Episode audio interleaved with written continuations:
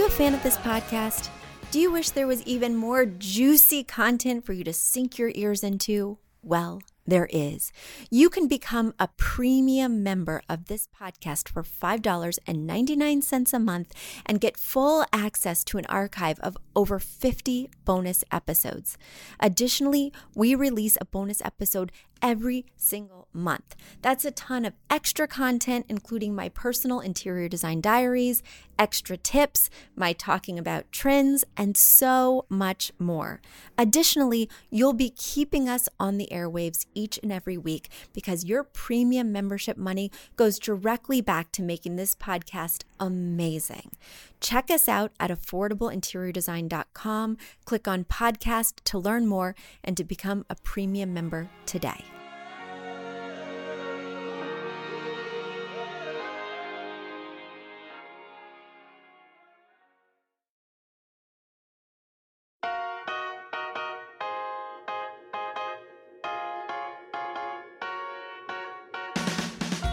You don't need a high end designer or a lot of money to get a luxe look. Be your own interior designer with big design, small budget. Here's your host, Betsy Helmuth. Hi, my name is Betsy Helmuth. I'm your host, and I'm an interior designer in New York City.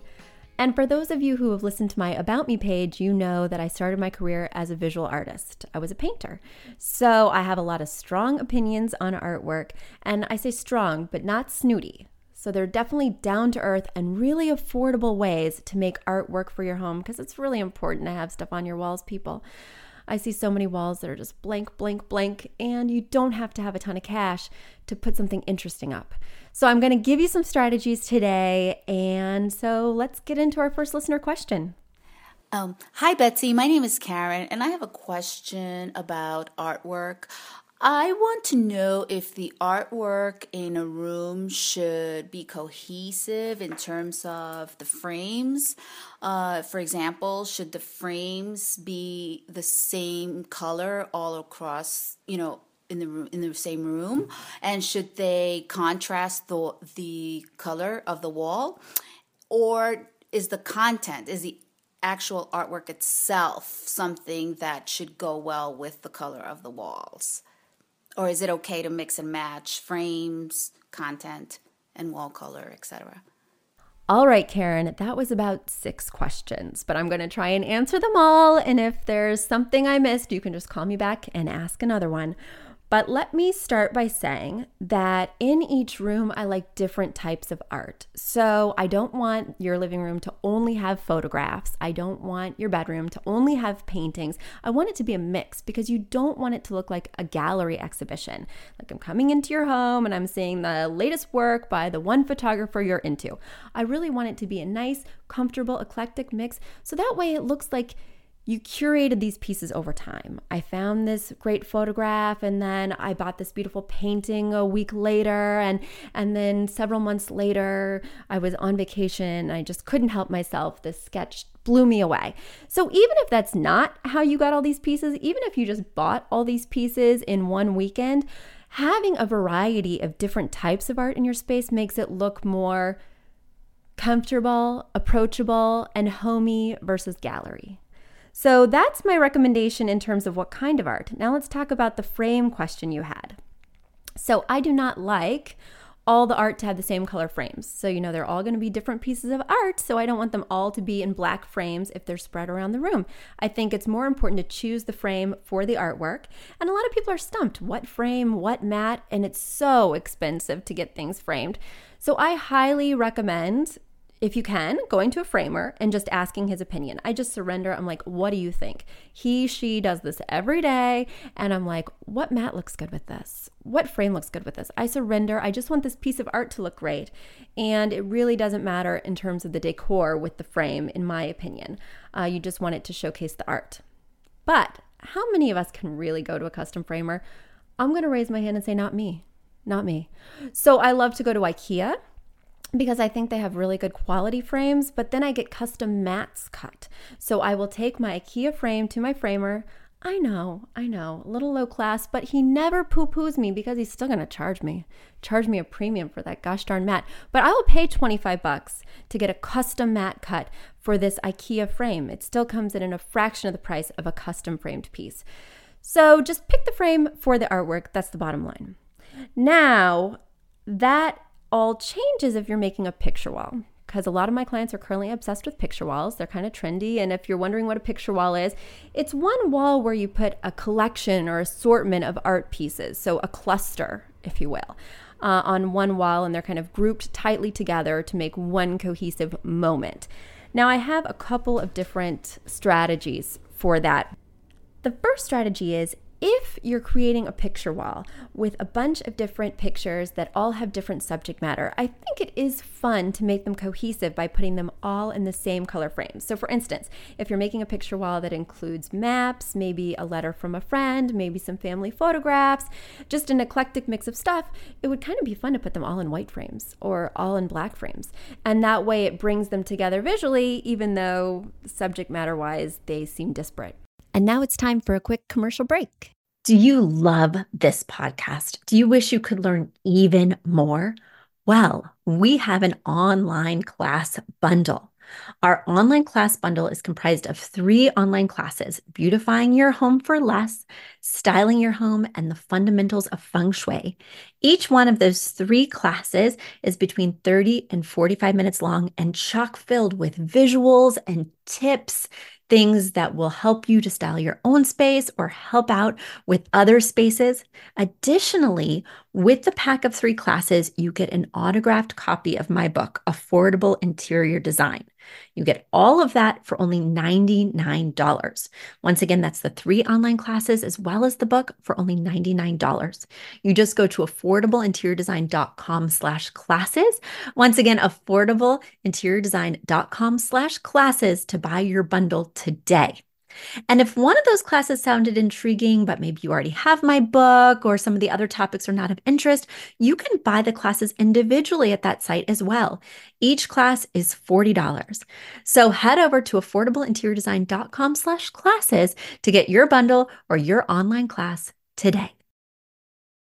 Now, if you have a lot of things that are all the same, for instance, I am not opposed to grabbing a calendar or a book of something that you really love at Barnes and Noble and taking those pages out and framing them. And then you have something where all the pieces are cohesive, which can look a little bit boring.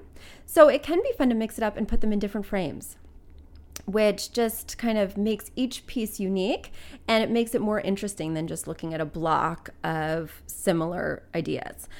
But if you're going for just a really classic, cohesive look, you could do a bunch of things that have similar subject matter and similar frames, but it's just not going to be a strong focal point. It's going to be more of a background statement. And maybe you'll make your stronger focal point with a rug, which I call a big piece of art for your floor, uh, or something like that.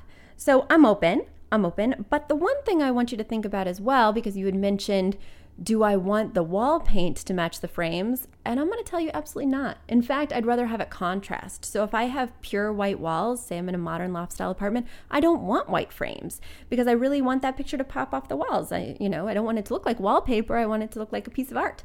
So I always think about contrasting in terms of frames and wall color. If I have a blue wall, I'm not going to pick a blue frame um, unless it's a definitely darker shade or definitely lighter shade. So there you go. Did that answer all six questions? Let me know. I found some paintings and drawings that interest me to hang in my apartment, but I have no idea what size they should be. I don't know what's too big or too small. So, how do you sort of figure out size for artwork to place on your walls? Full disclosure, that was my husband Jack with an art question. Well, Jack, I got your back. I love that. I can't help myself. Uh, artwork size is so important but it can be tricky. It can. So let's talk about artwork in relation to a piece of furniture. So if you're hanging a piece of art above a piece of furniture, the length of the piece of art needs to be 60 to 75% of the piece of furniture it's above. Yes, I do recommend doing the math because it will look more proportional. For instance, if you have a sofa, typically a sofa is 80 to 90 inches long. So I'm always looking for something that's at least 48 inches long to go above it Typically, because it's a standard canvas or frame size, I'll go 36 by 48 horizontal, and that will look great above that 80 to 90 inch sofa. So that's just a common measurement. If you have a bar or a small cabinet that's, say, 36 inches wide, you could do a 24 inch diameter round mirror above it or a piece of art like that. So that way, that length is in proportion to the bar. Say you have an entry console or say you have a small dresser, maybe it's 48 inches wide, then you do something maybe 30 to 36 inches long above it.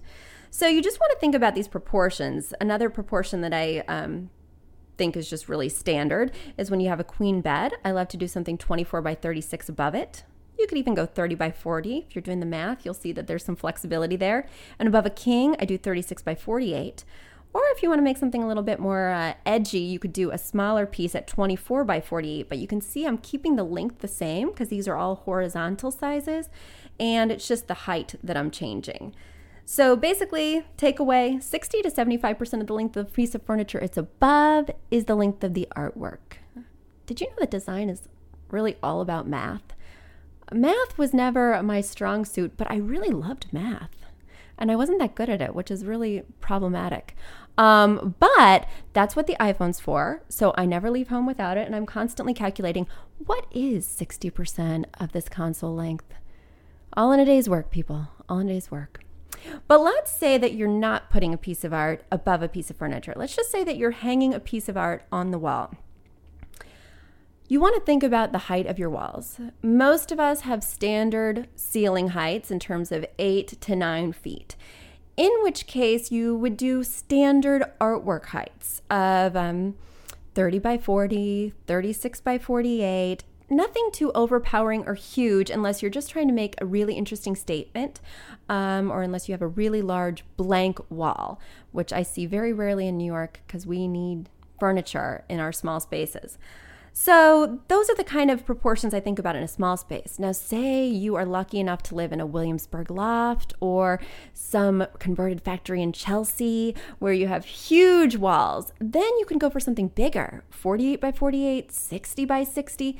The key is just because your ceilings get higher does not mean you should hang your art higher because people don't grow as your ceilings grow. So you want to still keep it on eye level even though it's getting bigger. So make sure that when you're hanging that piece of art, it's not so far up that you can't really visually enjoy it. Keep it on eye level, and for smaller pieces, eye level is from the floor to the center of the piece, 59 inches. That's museum height, optimum height for everyone to see. So if you go to the Met and you take your measuring tape, which is something I would do. That's wrong, right? Uh, it is something I would do. Then from the floor to the center of whatever you're looking at is typically 59 inches, optimum height for everyone to see. So keep that in mind with the smaller pieces. With the oversized pieces, it's a little bit more nebulous, but um, don't hang your art so high. It's what I see all the time.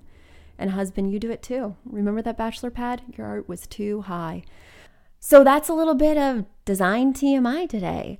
Another little piece of design TMI is if you want to meet me, just say you wanted to stalk me, which I totally understand. I've chock full of design information and I'll give it to you if we meet in person. So, I am going to be at the Affordable Art Fair in New York City. I'm going to not only be giving a tour of my favorite pieces of art, I can be your personal shopper. So, it's free to book me as your personal shopper and I'll ask you some questions about your decor and we'll find a perfect piece of art for you. And that's coming up on the 29th of March at 12:30. I'll also be giving an art talk because as you can see, I have a lot of opinions on art, art hanging, art sizes. And believe it or not, I have even more thoughts on art. I'm unstoppable, unstoppable. So come visit me at the Metropolitan Pavilion on the 29th of March at 12:30 in New York City and um, I'll answer your art questions. And finally, if you can't make it to New York City, you can check me out on affordableinteriordesign.com. And of course, you can always get my book, Big Design, Small Budget. Chapter 7 is all art all the time. So catch you later, and I'll talk to you soon.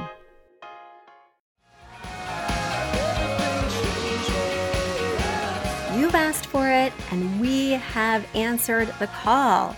For years, you've been saying, Betsy, you're talking about all these great design concepts, but we can't visualize them. You're describing the picture that the listener sent in of their problem, and we wish we could see that picture too. After all, a picture is worth a thousand words, and I do my best to describe them, but there's nothing like seeing it for yourself. And that's why Affordable Interior Design, the podcast, now has a YouTube channel. Not only do we have a YouTube channel where you could see recordings and clips of these podcast episodes, we also have an Instagram, a Facebook, and so many other exciting things. You should check it out. Head over to affordableinteriordesign.com slash links. Once again, affordableinteriordesign.com slash L-I-N-K-S links. And when you go there, you will see links to our YouTube page, our Instagram page, our Facebook page, and more. Please check it out, follow, and subscribe so you can see everything I'm talking about.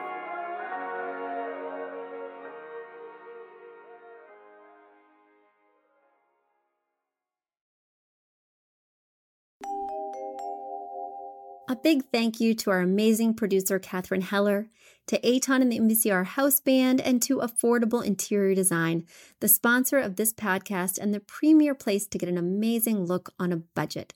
Check out affordableinteriordesign.com. If you guys love the show, the very best way to support us is by spreading the word. Tell your friends or write us an awesome review on iTunes. So until next week, guys, thanks so much for joining us, and I'll talk to you soon. Bye.